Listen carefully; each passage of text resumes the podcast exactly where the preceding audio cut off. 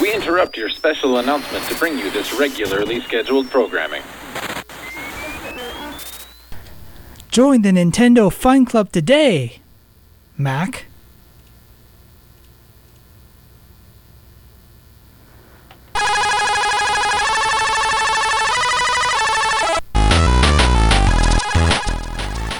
Hey, it's Coolio if you don't know, and it is time for another episode of Squarewave Symphony here on CKDU 88.1 FM Halifax, your home for video games, chiptunes, and all things weird and geeky. As always, we have got quite the show for you today.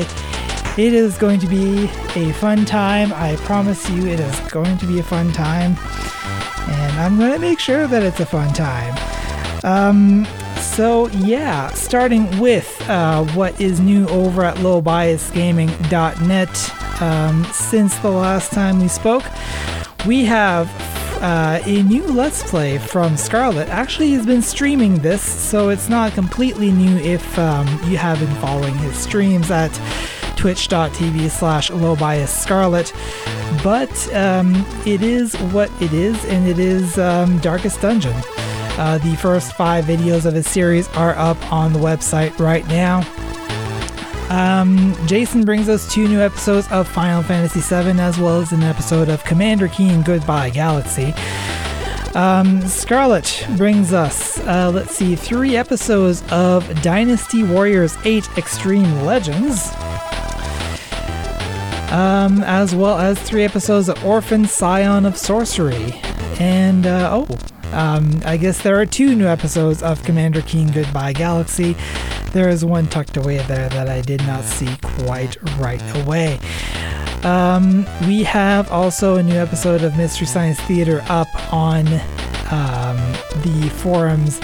Season 5, Episode 7, I Accuse My Parents, getting ever closer to Joel's final episode, featuring Joe Don Baker. I think we all know which episode that is, unless you haven't seen the original Mystery Science Theater 3000, and if that's the case, well, why don't you go see it? We have it up on the website, available for your perusal. All right. Well, that is it for the beginning of the show. Let us go on to what comes next, which is, music and stuff. Music is good. You like music, right? You like music, right? You're listening to Squarewave Symphony on CKDU 88.1 FM Halifax.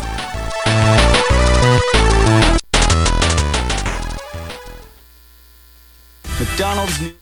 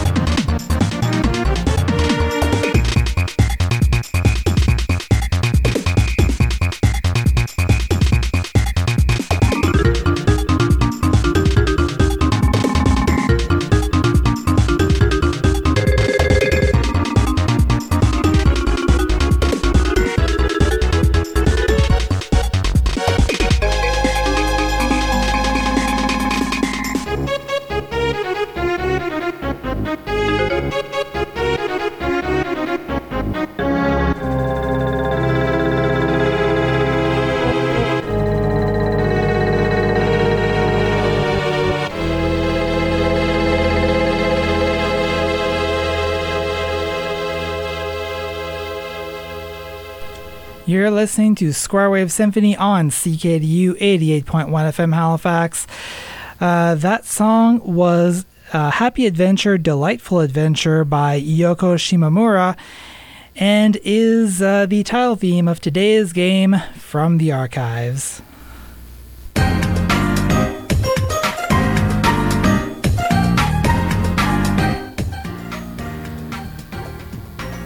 Oh boy, one moment please. No, that's not the one. That's the one. Mario returns in this incredible new role-playing adventure. His latest rival is Smithy, a menacing creature who causes fear and treachery in the Mushroom Kingdom. Mario must recover 7 stars and repair the Star Road before he can make his way to Bowser's Castle for a final confrontation with Smithy. Powerful weapons, sinister spells, and other useful items help Mario to complete his harrowing journey. New friends and old allies support him along the way. Even Bowser lends a hand. This is Super Mario RPG. It's obviously an RPG game for the Super Nintendo. Developed by Squaresoft and published by Nintendo and released in 1996. It is quite the interesting system and the interesting game, rather. And yeah, it goes beyond what has ever been mentioned of the Super Mario world, especially at that point, and comes up with some interesting fight mechanics. In any case, there are 23 episodes at LowBiasGaming.net by yours truly, and I think it is worth a watch. You're listening to Square Wave Symphony on CKDU 88.1 FM Halifax.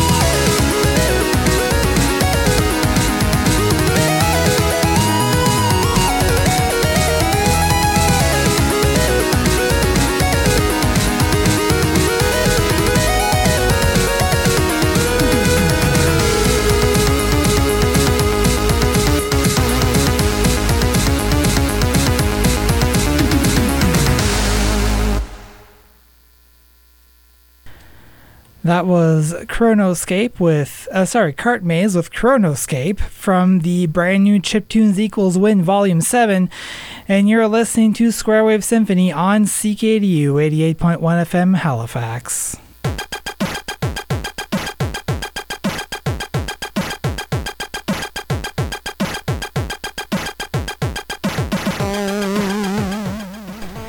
And welcome back to Squarewave Symphony on CKDU 88.1 FM Halifax, your home for video games, chiptunes, and all things weird and geeky. And it is time, as usual, for the news of the weird. And as mentioned previously, I am looking for something different than news of the weird, but also in a digest format like it, so that I'm not reading the same news as Jason is for Electric Leftovers. In any case, I do not read these stories ahead of time, and some of these may not jive well with all audiences. This segment is usually about 12 to 14 minutes long, so take that as you will. Our lead story, tastes like chicken. In Plymouth, Massachusetts on August 17th, a friendly game at Southers Marsh Golf Club turned ugly when Derek Hawkins, 46, and an unnamed 57-year-old man got into a brawl on the 18th hole. But you gotta hand it to Hawkins. The Patriot Ledger reported that he pointedly ended the fight by biting off the other man's finger up to the knuckle, according to Plymouth Police Chief Michael Battieri. The victim, from Marshfield, was taken to the hospital, but his finger could not be reattached. Harkins was arrested at the scene and charged with assault and battery, mayhem, and disturbing the peace. I've heard of people being competitive in golf. This is the first finger biting I've heard about. It's just a game, people. Come on. I'm gonna bite things off. People are not the right way, and animals either. I mean, unless they're dead and have been processed. Undignified death, speaking of. The happiest place on Earth couldn't work its magic on August 15th when a worker at nearby Harvest Power fell into a vat of oil and grease from Walt Disney World. The plant in Lake Buena Vista, Florida, recycles the resort's food waste, then converts it into renewable energy and fertilizer. John Kurody, 61, and another worker were emptying the contents of a semi-truck into a vat when Kurody slipped on a grate and fell into the vat. His co-worker tried to pull him out, but the fumes overtook them both and Kurody slid farther in, according to the Washington Post. The Reedy Creek Fire Department responded, but Kurody was pronounced dead at the scene.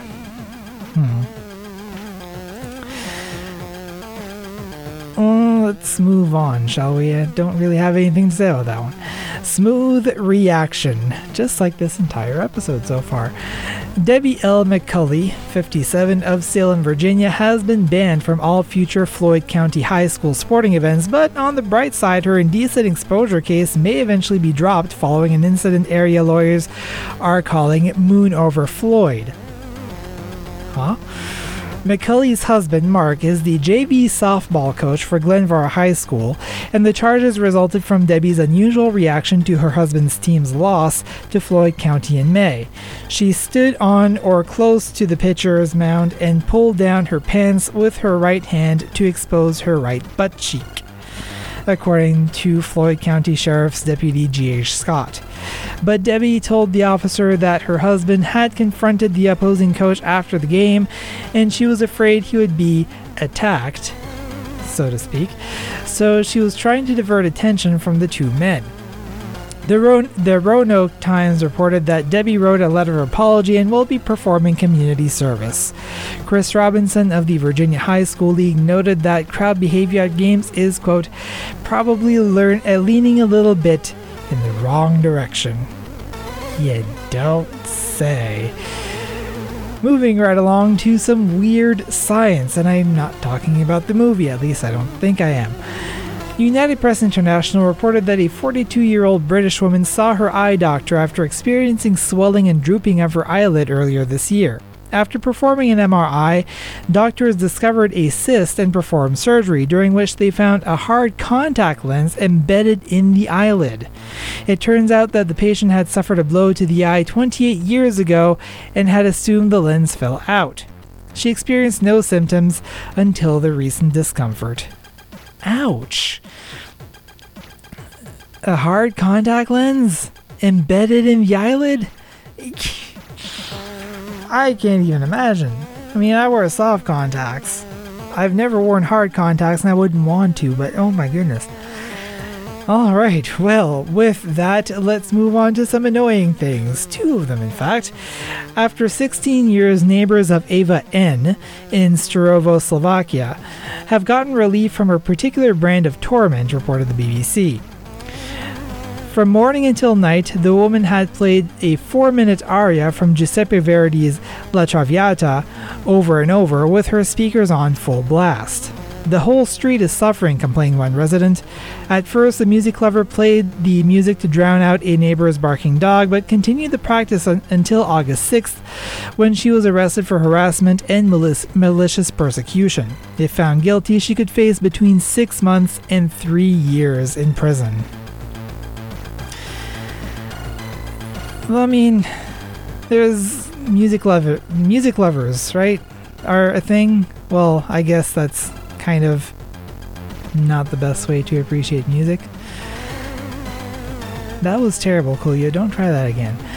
Our next annoying story, a pothole in Toronto, Ontario got a new life as a vegetable garden this summer after area residents grew weary of waiting for the city to repair it. The hole, which is several feet deep, had been expanding for months, neighbors said, so they filled it with tomato plants, which are now ripening and getting so tall that they require wire cages for support. Now, it's sort of like become the community garden, resident Brian Link told CBC Radio. Finally, Mayor John Tory has agreed to not only fill the pothole, but to move the tomato plants to a community garden. Well, that's making something good out of a bad situation. Yeah, that's kind of a productive thing. And now for an unexpected hazard, hopefully not to do with any of the above. An unnamed Irish teenager's hiking outing became fodder for any number of bad punsters, oh boy, after the boy was hit by a falling sheep while walking in Northern Ireland's Mourne Mountains.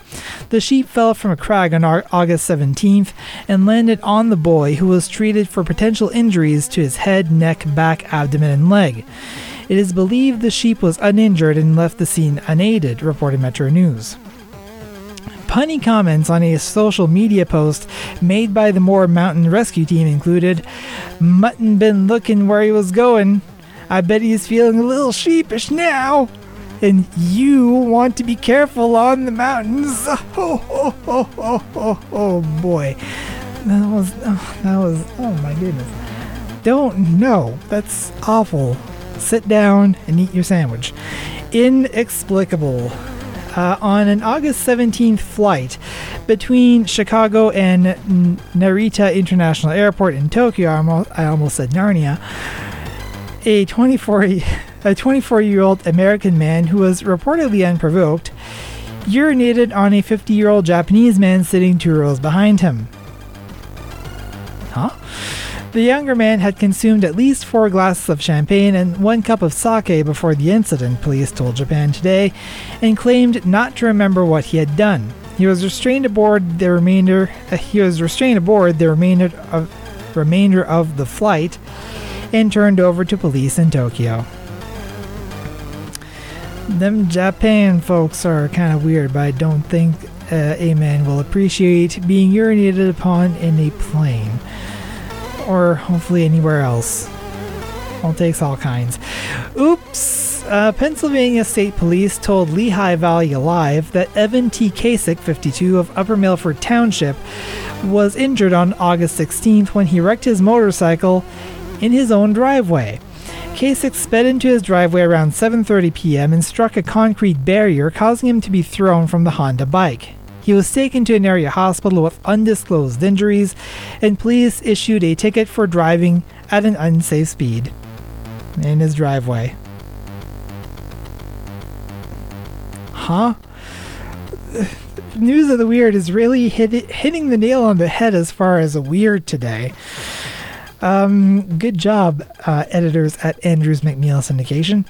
compelling explanation, near Mason City, Iowa, on August 20th, the Iowa State Patrol pulled over a Ferrari 488 Spider that was clocked going 137 miles an hour during a rainstorm. Not a great idea to drive this fast in the rain, the trooper posted on Facebook with a photo of the radar readout. The unnamed driver, however, wasn't fazed. She thought she was going around 100. Fox News reported that if ticketed in a 70 miles per hour zone, the highest speed limit in Iowa, her fine would be $335. Considering she has a Ferrari, she can probably spare that amount and more. Superpowers. Apparently 2 people with superpowers today, and that'll be it for our news of the weird for today. Phoenix teacher Josiah Weedman, 13, was walking home through a park in early August with a friend when he was struck by lightning. Quote, sending me 9 feet into the air, making me bounce on my head and then flip over to my back, he told ABC News. Afterward, doctors put Josiah in a medically induced coma for 3 days, and when he came to, he made a speedy recovery. His mother, who didn't expect her son to survive, dubbed him Superman, and indeed, Josiah said he's waiting for his special powers to kick in. I haven't felt my powers yet, but I will soon, he said. One might even say he's really feeling it. Also, Moses Slanham, 57, fell 18 feet from a rope in gym class when he was 14 years old. As a result, the Michigan man is now known as Mr. Elastic. Lanham has double cartilage and extra tissue in his knee joints, hips, and ankles, which makes it possible for him to turn his feet 180 degrees backward and walk. In fact, he tells Metro News walking with his feet pointed behind him is more comfortable than walking normally. I've heard of one other person that can turn his feet but not walk, Lanham said of his fame. When I perform this in front of people, I love the reactions, he said. One time I actually had a person throw up after I turned my feet around. Oh my. Well, that's a thing, I suppose. So yeah, that is it for today's news, or this week's news rather. Time for this week's weather, and there's actually a special air quality statement in effect for Halifax. Apparently the fires out west are really bad. Here's how bad they are. A plume of smoke from fires in Western Canada is moving at high altitude across the Maritimes, causing hazy skies and a reddish sun. This smoke is not expected to reach the surface or affect air quality in our region. The smoke plume will slowly move off to the east tonight. So yeah, that's impressive. Yeah. Well, let's move on to the actual weather.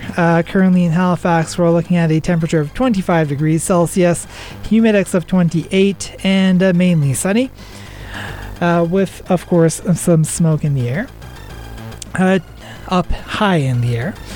Tonight, we're looking at a low of 15 degrees and partly cloudy. Saturday, August 25th, mainly sunny and a high of 27, going down to a low of 14 and increasing cloudiness at night. Sunday, August 26th, a mix of sun and cloud and a high of 23, going down to a low of 19 degrees and a 6% chance of showers at night. Monday, August 27th, a mix of sun and cloud and a high of 27, going down to a low of 17 degrees and clear skies at night. Tuesday, August 28th, a 30% chance of showers throughout the day and a high of 26 and a low of 18 degrees. Wednesday, August 29th, cloudy throughout the day, high of 25 and a low of 18 degrees. And Thursday, August 30th, cloudy skies and a high of 23 degrees. You're listening to Square Wave Symphony on CKDU 88.1 FM Halifax. And let's get some music going, shall we?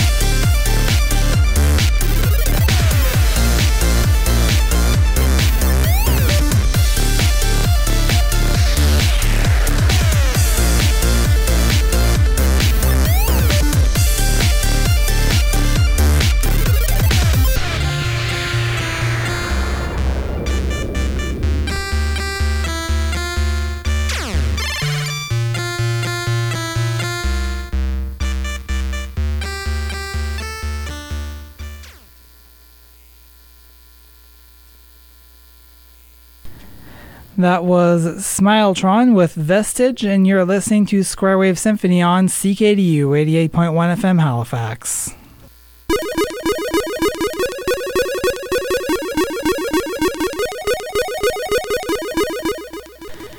And welcome back to Square Wave Symphony here on CKDU 88.1 FM Halifax, your home for video games, chiptunes, and all things weird and geeky. So, I've been watching an interesting series on YouTube lately, and I figured I'd talk a little bit about the subject matter for that series. Before even the days of achievements or online video, people were imposing challenges upon themselves to keep their favorite video games interesting, even after playing them dozens of times and having mastered them. Even when you know the game front and back, that doesn't mean there's nothing left to do. There are many different types of self-imposed challenges that a person can take on to infuse new life into these memorized memorables. The most common type of self-imposed challenge is the speedrun. These are the most ubiquitous type of challenge by far. There is no limit to how many different speedruns there are and how many people attempt them. There are even several websites such as Twin Galaxies and Speedrun.com, which brings speedrunners together from all around the world to decide who's the best in their field. Whether the idea is to complete the game perfectly or just to get to the end the fastest, whether it's a challenge for everyone on the easiest setting or one for masters only on the hardest, there are speedruns for everyone. Just pick up your favorite game and play it until you can do it in your sleep, then do it as fast as you can. A popular subgenre for the speedrun is the race. Competing against the clock is one thing, but some people want to prove their worth against someone else in real time. This has a new dimension to the concept of the speedrun, where one often has a specific time they're trying to beat. Meanwhile, in a race, you don't know what time your opponent is going to get. As is often the case, for instance, in a race which is being streamed online, you may not even know how far in your opponent has made it. All there really is to do is bear down and do your best. Of course, there are other types of challenge runs. Maybe playing through a platform without running, or even without jumping. Playing through a shooter without shooting. Playing through an RPG without leveling up. Well, here are a few specific runs which I think stand out. Super Mario Sunshine is a 3D platformer game developed and published by Nintendo and released in Canada on September 14, 2002, for some reason 2.5 weeks after the American release. In this game, Mario travels with Princess Peach and Chancellor Toadsworth to Delfino Island, where he's immediately apprehended, having been accused of vandalizing the entire island and is sentenced to cleanup duty. He's given a device called Flash Liquidizing Ultra Dousing Device, or Flood, which is basically a portable water power wash pack with interchangeable nozzle settings for additional functions and maneuverability. However, one person decided not to play into this marketing shenaniganry and took it upon himself to play through the entire game, collecting 93 of the game's 120 shine sprites as without using any of the alternate nozzles. No hover nozzle, no rocket nozzle, no turbo nozzle, just the default spray nozzle and a combination of tricky and creative jumps to get where it needs to go. RJ Waters managed to do this, and it was quite the undertaking.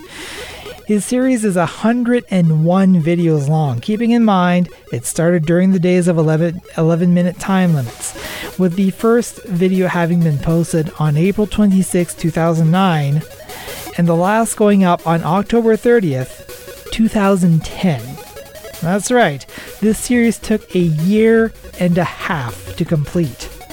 Definitely not an undertaking for the lighthearted, but this proof of concept is definitely a sight to behold. Just keep in mind that at this time RJ wasn't exactly a stickler for video quality, so expect lots of disparity in quality from part to part, particularly early on in the series.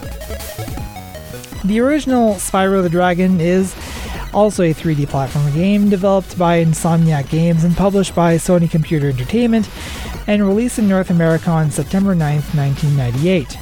When, in an interview that is apparently televised, one of the many dragons of wherever's land brags about their riches and badmouths Nasty North. The latter The latter casts a spell which encases the dragons into crystal and transforms much of the treasure into his Nork minions. However, due to his small stature, a purple dragon whelp named Spyro was spared from the curse and thus takes it upon himself to restore the world to its original state. One of the distinguishing features of the Spyro games is the titular character's ability to glide between platforms to reach new areas of the many open-world levels in his travels. However, someone decided that this mechanic was completely unnecessary and decided to play through the game without gliding. Once again, RJ Waters is the one doing these crazy things. This 18 video series is a lot more piffy than the Sunshine series, most likely owing to the generally more open gameplay and the lack of episodic levels. All the dragons and all the treasure are fully available to the player from the get-go. Unless, of course, you're ignoring one of the game's major components. However, through a combination of manipulating the game's mechanics and figuring out a very specialized jumping method to get maximum distance, he was able to make it through the game, freeing 73 of the game's 80 dragons and finding 9,428 of the 12,000, or was it 14,000, treasure and every single one of the purloined dragon eggs. The original Super Mario Bros. Is a 2D platformer game developed and published by Nintendo and released in North America in 1985. It's the first time Bowser rears his head as the menace of the Mushroom Kingdom that he is, capturing Princess Toadstool, as she was known in North America at the time, and transforming the Mushroom People into coins, bricks, and edible super mushrooms. Yes, that is the actual story of the game. Yes, it means that Mario is a mass murderer, and you probably never even realized it. Moving on, another fairly common type of challenge run is the score attack, where you try to get as many points as possible. However, someone was not entirely sure on the concept of what that entailed and decided to run through the game getting the least possible score. This is the paragon of asceticism in Mario games.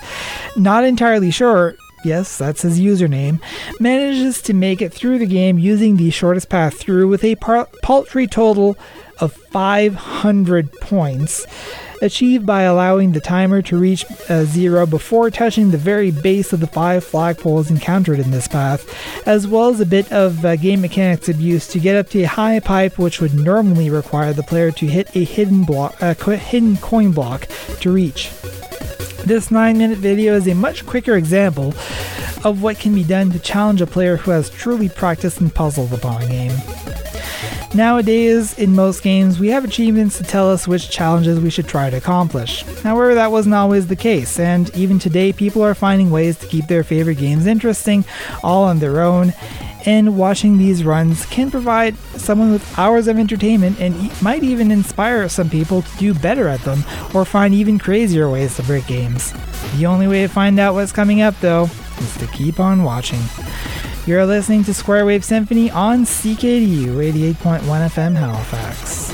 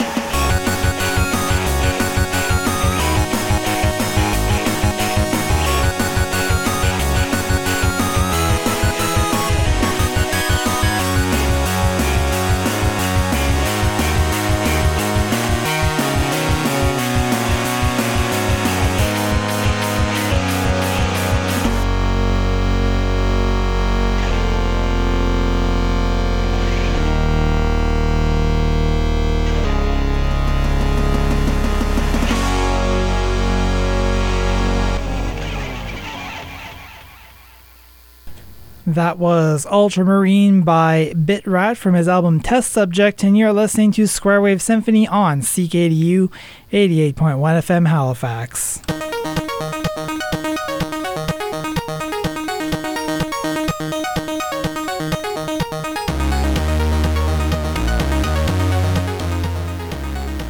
And for our next segment, I found a thing, and I would like to share that thing with you in a segment that I like to call I Found a Thing. And this thing is about a little cartoon that came out about 23 years ago called Toy Story. Now, I don't have a whole lot of time to go through this article, and it is fairly lengthy. If you want to look up the whole thing, it is from The Verge. It is called Toy Story 20 Years Later, How Pixar Made Its First Blockbuster, and is written by Brian Bishop. But there is one part in particular that I found kind of interesting that I wanted to tell you about. While Pixar had been making commercials and shorts for years, producer Galen Sussman said that the young studio drastically underestimated the resources needed to pull off a full-length feature. "We thought that we would be able to animate the entire film with 8 animators," she said. "That didn't happen. We ended up with 33. The same went with staffing across the board, from editorial to those working on lighting and the computer models, but the most dramatic gap was in raw computing power." According to Sussman, the Pixar team initially thought they could render the film over 20 months using 53 processors. Each of the machines in the render farm was named after an animal, and when it completed a frame, it would play the corresponding animal's sound. The number of machines eventually grew to 300, but even that pales in comparison to the computing power Pixar wields today. Sussman said that the company now has 23,000 processors at its disposal, enough to render the original Toy Story in real time. That's saying something. But can you imagine just sitting in that server farm, and it literally sounds like a farm. It sounds like a zoo, practically. Just animals all over the place, crying out for dear life. Just imagine that for a moment while I go to some more music. You're listening to Squarewave Symphony on CKDU 88.1 FM Halifax.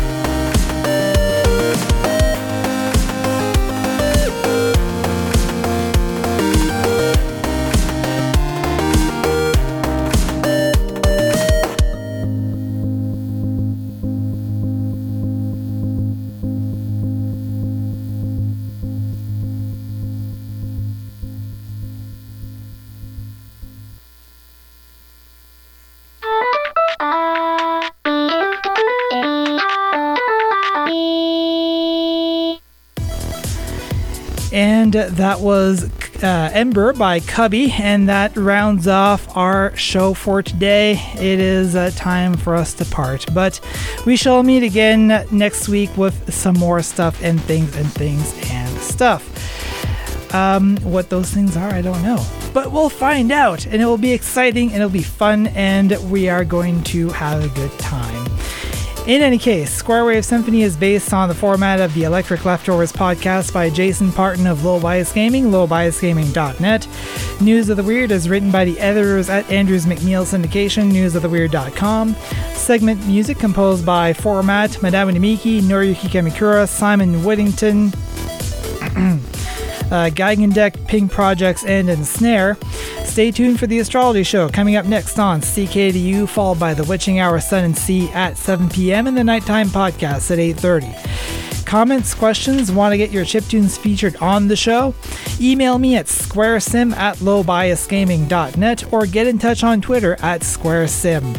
You can also call the CKDU feedback line at 902-494-8041. This has been Square Wave Symphony on CKDU 88.1 FM Halifax. I'm Coolio if you don't know, and I'll see you guys next time.